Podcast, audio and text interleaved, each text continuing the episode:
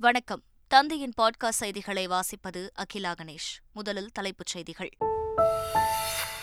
தமிழக சட்டப்பேரவையின் சிறப்பு கூட்டம் நாளை கூடுகிறது. ஆளுநர் ஆர். என். ரவி திருப்பி அனுப்பிய பத்து மசோதாக்களையும் மீண்டும் அவையில் நிறைவேற்ற முடிவு. டெல்டா மாவட்டங்களில் கனமழையால் ஏற்பட்ட பயிர் சேதங்களை ஆய்வு செய்த அமைச்சர்கள். முதல்வர் ஸ்டாலினிடம் இன்று அறிக்கை அளிக்கின்றனர். திருவண்ணாமலை அண்ணாமலையார் கோவிலில் கார்த்திகை தீப திருவிழா. கொடியேற்றத்துடன் இன்று தொடக்கம். வரும் இருபத்தாறாம் தேதி மகாதீபம் ஏற்பாடு தீவிரம். வங்கக்கடலில் இன்று புயல் உருவாகும் என சென்னை வானிலை ஆய்வு மையம் தகவல். பதினெட்டாம் தேதி அதிகாலையில் வங்கதேசத்தில் கரையை கடக்கும் எனவும் அறிவிப்பு. மத்திய பிரதேச மாநிலத்தில் இன்று சட்டப்பேரவைத் தேர்தல். வாக்குப்பதிவுக்கான அனைத்து ஏற்பாடுகளும் தயார். இஸ்ரேல் தாக்குதலில் உருக்குலைந்த காசா உயிர் தப்பிய மக்கள் உணவு கிடைக்காமல் தவிப்பு. உலகக்கோப்பை கிரிக்கெட்டின் இரண்டாவது அரையிறுதி ஆட்டத்தில் ஆஸ்திரேலியா வெற்றி. தென்னாப்பிரிக்காவை மூன்று விக்கெட் வித்தியாசத்தில் வீழ்த்தி இறுதிப் போட்டிக்கு தகுதி. இனி விரிவான செய்திகள். தமிழ்நாடு ஆளுநர் ஆர் என் ரவி பத்து சட்ட மசோதாக்களை திருப்பி அனுப்பிய நிலையில் அவற்றை எந்த திருத்தமும் இன்றி மீண்டும் அவையில் நிறைவேற்றும் விதமாக வரும் சனிக்கிழமை சிறப்பு சட்டப்பேரவை கூட்டம் நடைபெறும் என சபாநாயகர் அப்பாவு அறிவித்துள்ளார். மாண்புமிகு ஆளுநர் அவர்கள் நீண்ட நாட்களாக சட்டமன்றத்தில் நிறைவேற்றி அனுப்பப்பட்ட மசோதாக்களை எந்த முடிவும் சொல்லாமல் இருந்ததில் பல சட்டமன்ற மசோதாக்கள் திருப்பி அனுப்பியிருப்பதாக அறிகிறேன். ஆகவே அவற்றை இந்த அரசு உடனடியாக நிறைவேற்ற வேண்டும் என்பதற்காக இந்த அவசர சட்டமன்ற கூட்டத்தொடரை கூட்டச் சொல்லியிருக்கின்றார்கள். வருகிற நாளை மறுநாள் சனிக்கிழமை காலை பத்து மணிக்கு சட்டப்பேரவை கூட்ட அவசர கூட்டம் கூடும்.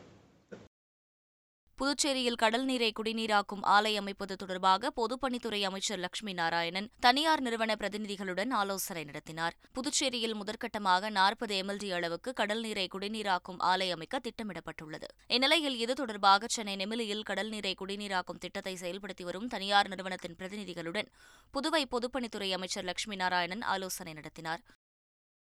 திருப்பூர் மாவட்டம் தாராபுரம் அருகே சாலை விபத்தில் உயிரிழந்தவர்களின் குடும்பத்தினருக்கு முதல்வர் மு ஸ்டாலின் இரங்கல் தெரிவித்துள்ளார். ஆலங்காட்டு பிரிவு பகுதியில் டேங்கர் லாரியும் காரும் நேருக்கு நேர் மோதிய விபத்தில் ஐந்து பேர் உயிரிழந்த செய்தி கேட்டு தாம் மிகுந்த வேதனை அடைந்ததாக முதல்வர் தெரிவித்துள்ளார்.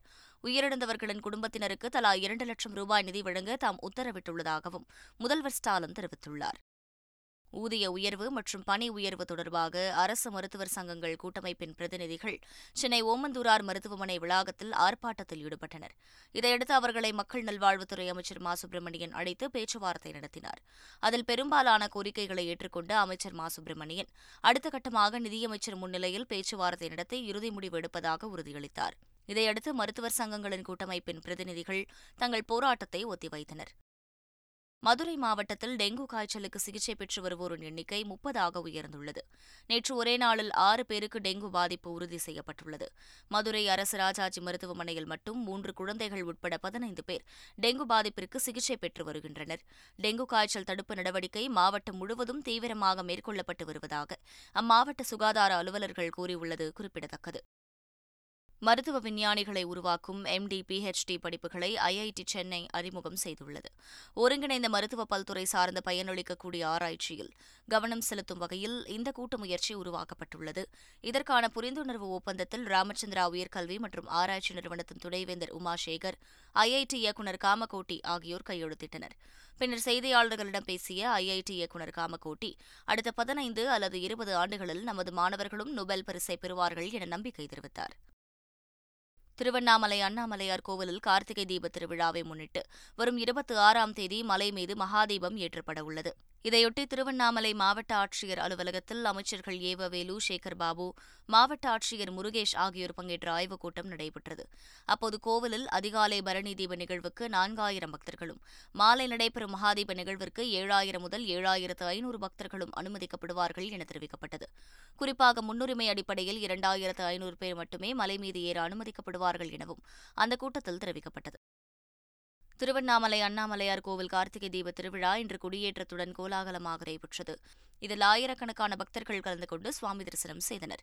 இன்று அதிகாலை நான்கு நாற்பத்தைந்து மணிக்கு மேல் காலை ஆறு மணிக்குள் கோவிலில் உள்ள அறுபத்து மூன்று அடி உயர கொடிமரத்தில் கார்த்திகை தீப திருவிழா கொடியேற்றம் நடைபெற்றது.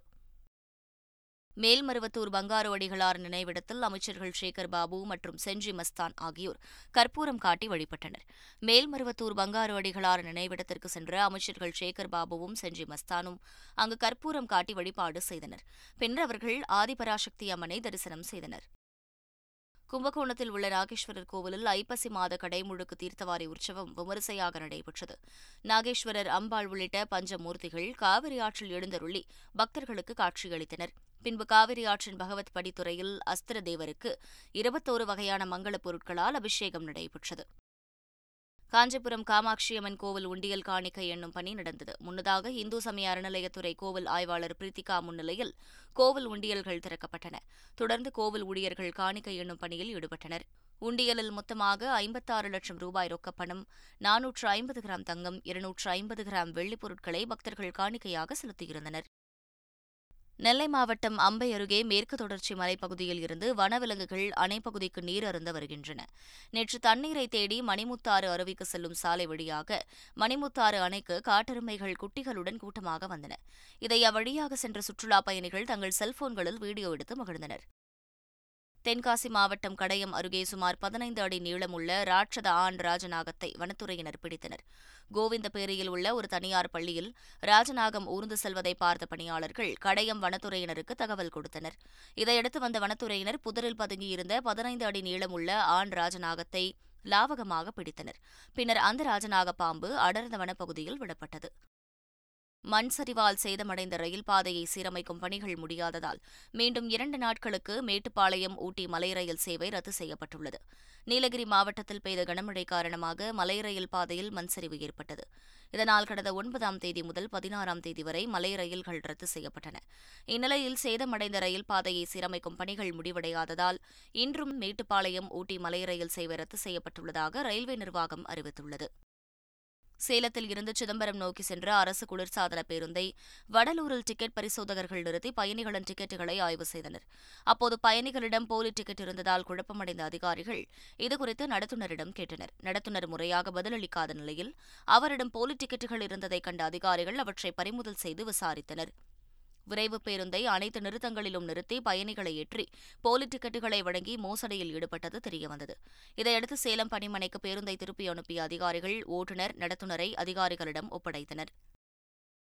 கன்னியாகுமரி மாவட்டத்தில் அதிவேகமாகவும் பொதுமக்களின் உயிருக்கு அச்சுறுத்தல் ஏற்படுத்தும் வகையிலும் இருசக்கர வாகன சாகசத்தில் ஈடுபட்ட சிலர் அதை வீடியோ எடுத்து சமூக ஊடகங்களில் பதிவிட்டனர். இது தொடர்பாக விசாரணை நடத்திய போலீசார் பூசப்பதட்டு பகுதியைச் சேர்ந்த ரஞ்சித் நல்லூர் பகுதியைச் சேர்ந்த ஆகாஷ் என்ற ஜெயராமன் மற்றும் பதினேழு வயது சிறுவர் உட்பட மூன்று பேரை கைது செய்தனர். அவர்களில் இரண்டு பேர் சிறையில் அடைக்கப்பட்டனர். இதுபோன்று சாகசங்களில் ஈடுபடும் இளைஞர்கள் கண்காணிக்கப்பட்டு சிறையில் அடைக்கப்படுவார்கள் என்று மாவட்ட காவல் கண்காணிப்பாளர் எச்சரிக்கை விடுத்துள்ளார். சென்னை சவுகார்பேட்டையைச் சேர்ந்த ஒருவர் சென்னை மத்திய குற்றப்பிரிவு சைபர் கிரைம் காவல் நிலையத்தில் புகார் ஒன்றை அளித்தார். அதில் தனது மகளின் புகைப்படத்தை ஆபாசமாக சித்தரித்து தனது டெலிகிராம் செயலிக்கு அனுப்பிய அடையாளம் தெரியாத நபர் மீது நடவடிக்கை எடுக்கும்படி குறிப்பிட்டிருந்தார். இது தொடர்பாக விசாரணை நடத்திய போலீசார் குற்றச்செயலில் ஈடுபட்டவரின் செல்போன் எண் ஐஎம்இஐ விவரம் ஆகியவற்றை ஆராய்ந்ததில் அவர் மகாராஷ்டிராவைச் சேர்ந்த சுபம் கஜான்ஜி என்ற இளைஞர் என்பது தெரியவந்தது. இதையடுத்து சுபம் கஜான்ஜியை போலீசார் கைது செய்தனர். இவர் அந்த பெண்ணின் உறவினர் என்பதும் தனது ஆசைக்கு அந்த பெண் இணங்காததால் அவரை ஆபாசமாக சித்தரித்து டெலிகிராமில் அனுப்பியதும் தெரியவந்தது. அவரிடம் இருந்து இரண்டு லேப்டாப்கள் ஆறு செல்போன்கள் ஆறு ஹார்ட் டிஸ்க்கள் மற்றும் பதினெட்டு மெமரி கார்டுகள் பறிமுதல் செய்யப்பட்டன. திண்டுக்கல்லில் உரிமமின்றி செயல்பட்டு வந்த மருத்துவமனை சீல் வைக்கப்பட்ட விவகாரத்தில் மருத்துவர் மீது நான்கு பிரிவுகளின் கீழ் வழக்கு பதிவு செய்யப்பட்டுள்ளது. திண்டுக்கல் பேருந்து நிலையம் அருகே செயல்பட்டு வந்த மருத்துவமனையில் காலாவதியான மாத்திரைகள் வழங்கியது. உரிமம் இன்றி செயல்பட்டது தொடர்பாக கடந்த இரண்டு நாட்களுக்கு முன்பு சீல் வைக்கப்பட்டது. இந்நிலையில் அங்கு மருத்துவராக பணியாற்றிய சித்ரா பிரியதர்ஷினி மருத்துவம் படித்ததற்கான சான்றிதழ் இல்லாமல் பணியாற்றியதைத் தொடர்ந்து நான்கு பிரிவுகளின் கீழ் போலீசார் வழக்கு பதிவு செய்துள்ளனர். கோவை தனியார் கல்லூரி ராகிங் விவகாரத்தில் கைது செய்யப்பட்ட ஏழு மாணவர்களுக்கு நிபந்தனை ஜாமீன் அளித்து கோவை நீதிமன்றம் உத்தரவிட்டுள்ளது. அந்த கல்லூரியில் இரண்டாம் ஆண்டு படிக்கும் ரூபக் வர்மா என்ற மாணவரை சீனியர் மாணவர்கள் சிலர் மொட்டையடித்து ராகிங் செய்தனர். இது தொடர்பாக ரூபக் வர்மா அளித்த புகாரின் பேரில் கல்லூரி விடுதியில் தங்கி படிக்கும் எட்டு பேர் மீது வழக்கு பதிவு செய்த போலீசார் ஏழு பேரை கைது செய்து கோவை மத்திய சிறையில் அடைத்தனர். அவர்களுக்கு நிபந்தனை ஜாமீன் வழங்கி கோவை நீதிமன்றம் உத்தரவிட்டுள்ளது. தலைமறைவாக இருக்கும் ஒரு மாணவரை போலீசார் தேடி வருகின்றனர். சென்னையில் கல்லூரி மாணவிக்கு மயக்க மருந்து கொடுத்து பாலியல் வன்கொடுமை செய்து வீடியோ எடுத்து மிரட்டிய நபர் கைது செய்யப்பட்டுள்ளார். சென்னையைச் சேர்ந்த கல்லூரி மாணவியை உதயபாஸ்கர் என்ற இளைஞர் தனக்கு திருமணமானதை மறைத்து காதலித்துள்ளார். ஒரு கட்டத்தில் குளிர்பானத்தில் மயக்க மருந்து கலந்து கொடுத்து மாணவியை பாலியல் வன்கொடுமை செய்த அவர் அதனை வீடியோவும் எடுத்துள்ளார். மாணவி அவரிடமிருந்து விலகத் தொடங்கியதும் வீடியோவை சமூக வலைதளங்களில் வெளியிடப் போவதாக மிரட்டியுள்ளார்.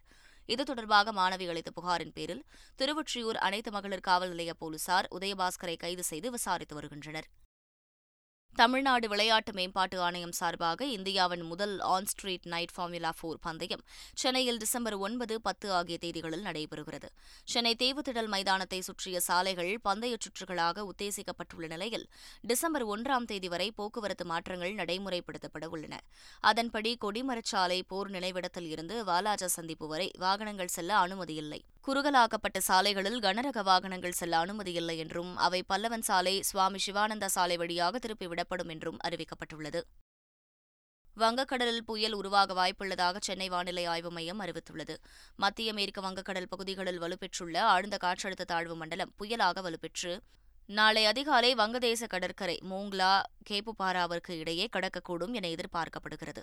இதனால் குமரி நெல்லை தென்காசி தூத்துக்குடி விருதுநகரில் கனமழை பெய்ய வாய்ப்புள்ளதாக வானிலை ஆய்வு மையம் தெரிவித்துள்ளது. சென்னை மற்றும் புறநகரின் ஒரு சில பகுதிகளில் இடிமின்னலுடன் கூடிய லேசான மழை பெய்யக்கூடும் என்றும் தெரிவிக்கப்பட்டுள்ளது. சந்திரயான் த்ரீ விண்கலம் எல்விஎம் த்ரீ எம் ஃபோர் ராக்கெட்டின் மூலம் விண்ணில் செலுத்தப்பட்டது.